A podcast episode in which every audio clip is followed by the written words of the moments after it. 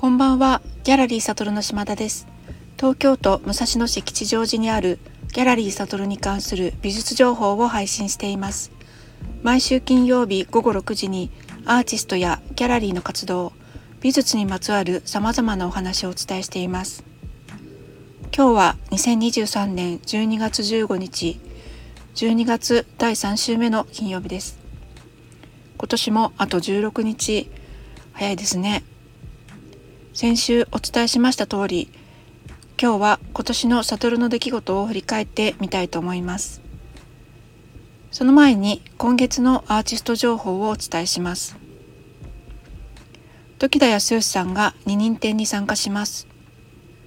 中田敦時田康義グループ賞カラーセンス。12月16日土曜日から24日日曜日12時から19時まで会場は東京都蔵前の水彩さんです。水彩というギャラリーはまだ私自身は訪れたことはないのですが、ホームページによりますと、塔を中心に様々な作品を集めたギャラリーとショップ、ギャラリーでは企画展やイベントを開催、ショップでは常設で作品を展示販売しているとのことです。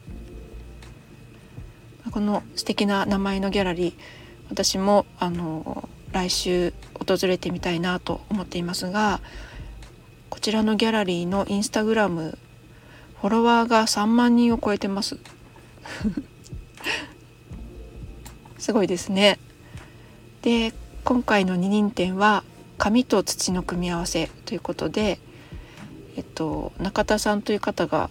陶器の作品で時田さんは紙の作品ということになっています。DM も時田さんのコラージュ作品と中田さんの塔の作品が一緒に撮影されてコラボしていてとても素敵なんです。時田さんの作品がいつもと違った風に見えるんじゃないかなと私も楽しみにしています。次にグロスノボーさんが参加しているグループ展をご紹介します。邁進する6人の画家たち東京画壇が丸善丸の内本店4階のギャラリーで開催されています。会期は12月13日水曜日から19日火曜日9時から21時まで最終日は16時までです。この展覧会は私昨日見てきたんですけれども東京駅丸の内北口を出てすぐ向かいにあるオアゾというショッピングビルの4階にあるギャラリーで1階から4階までが丸善の店舗になっています。書籍や文具が販売されていて地下1階から2階にコンビニや飲食店ショップ5階と6階がレストランの階もう年末ということもありすごく賑わってました。でギャラリーがある4階は丸善の店舗の中を通ってギャラリーに行くんですけれどもあのステーショナリーのショップには来年のカレンダーがたくさん並んでました。ギャラリーは天井が高くてとても広い空間でした。6名の画家の作品がそれぞれたくさんかかっていてだいたい約100点ほど展示されているそうです。グロスさんの作品も絵画だけではなくて立体とか版画の作品も展示されていました。展示作家さんは伊崎雅子さん大谷真二さん黒須信夫さん坂本一樹さん塩香明子さん幸近宗之助さんの6名です。大谷さんが50代前半で一番若いんじゃないかなというふうに思います。ベテランの力の入った作品が並んでいました。会場で塩香明子さん坂本一樹さん大谷真二さんにお会いして素材のことですとか作品についてお話ししてくださいました。ショッピングビルのギャラリーですけれどもマルゼンの商品を見ながらフラッと入って見る方が多くてとても入りやすい空間です。よかったら訪れてみてください。で次に広沢仁さんが岐阜のギャラリー U で空気クラゲと題する個展を明日まで開催中です。明日は最終日で17時まで。えっ、ー、とギャラリー U は養老鉄道揖斐線の池野駅から徒歩6分。木彫とシルクスクリーンの版画の展覧会です。あの広沢仁さんは一つのテーマで地域の違うギャラリーで個展を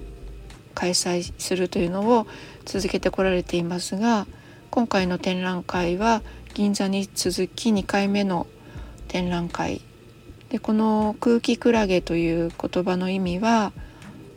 見ること聞くこと触れることはできないが確かに何かが存在していてそれが私の体を刺激している。他の誰でもなく私だけに突き刺さるもの働きかけるもの。そういう作品を作っていきたいというふうにコメントを寄せていらっしゃいます。この岐阜のギャラリー YOU さんっていうのは版画のギャラリーとして老舗のギャラリーであの版画芸術なんかにもよしょっちゅう広告が載っていたり記事が載っていたりしますので私もいつか必ず行ってみたいなと思っているギャラリーです。以上アーティスト情報をお伝えしました。それでは今年の悟の展覧会を振り返りたいと思います。まず全体を通してあの思ったことですね。ご紹介したアーティストの数まず数えてみました。8月に T シャツの展覧会があってたくさん参加していただきましたので1年間ですと37名のアーティストがあのギャラリーで展示をしたということになりました。これ自分で数出してみてすごいびっくりしましたちょっと多いかなという感じです、うん、今年前半の展覧会は何年も前の展覧会のような気持ちがしていてそれもちょっと詰め込みすぎだからなんじゃないかなっていうふうに少し反省しています。まあ、来年スケジュール少し減りますのでその中でゆっくり考えていかなければいけないなというふうに思いました。それから今年はベテラン作家を紹介する機会が多かったなというふうに思います。ギャラリーを始めた当初は美大の掲載ですとか卒生を見に行ってで気になったさ気になった学生ですね。に、あのー、声かけたりしてそれであの展覧会してもらったりとかっていうことで始まってるんですけれどもでその頃若手だった作家さんが今もうギャラリーも20年以上経ってますので中堅と呼ばれる年代に入ってきましてあの全体的に平均年齢は上がってるかなって思うんですけれどもそうした繰り返しやってくれているアーティストに加えて新しくグループ展などで声をかけたアーティストもベテラン作家に声をかけることが今年は多かったのですごく作品が深みがあって見応えのある作品が並んだなというふうに思いました。あと絵画の展示が多いんですけれども絵画の中でもあのドローイング油彩アクリル和紙に描いた作品とさまざまなあのメディアの作品が並びましたし広沢さんの木彫ですとか石川飛鳥さんのガラスの立体それから川村今彦さんの結晶油の器工芸ですね。そういうふうにさまざまなジャンルの作品をバランスよく展覧会を開くことができたなというふうに思いました。またそれぞれの展覧会で音声配信ができたのでそれも良かったなと思います。で個々の展覧会について振り返ってみますと2月ドローイング展。これは毎年念頭に行っている展覧会なんですけれども今年は第8回目でテーマはヒューマンフィギュアということにしました。これは去年に決めたテーマなんですけれども社会情勢がすごく不安定になってきていて人間って何なんだろうって思うことが増えたなという気がします。それであのアーティストが人間をどういうふうに見ているかとか人の何を作品に表現するのかっていうことに興味を持ちましたでそれでテーマにしたんですけれども参加してくださったアーティストは一条みゆきさん越前谷義孝さん本田和弘さん山上悦子さんの4名なんですけれどもそれぞれのアーティストによって全く人の捉え方とか作品の中での位置づけも違ったのでそれもすごく良かったなというふうに思います。3月は広沢仁さんの垂直的人間という展覧会をしました。広沢さんの木彫作品がメインの個展は初めてだったんですけれども展示方法事前に考えてくださっていて展示台も手作りの木の展示台を持ってきてくださりさまざまな高さや配置での作品を点在させて本当に彫刻の森の中をさまようような感じでこの作品がすごく生き生きとあの展示できたなというふうに思います。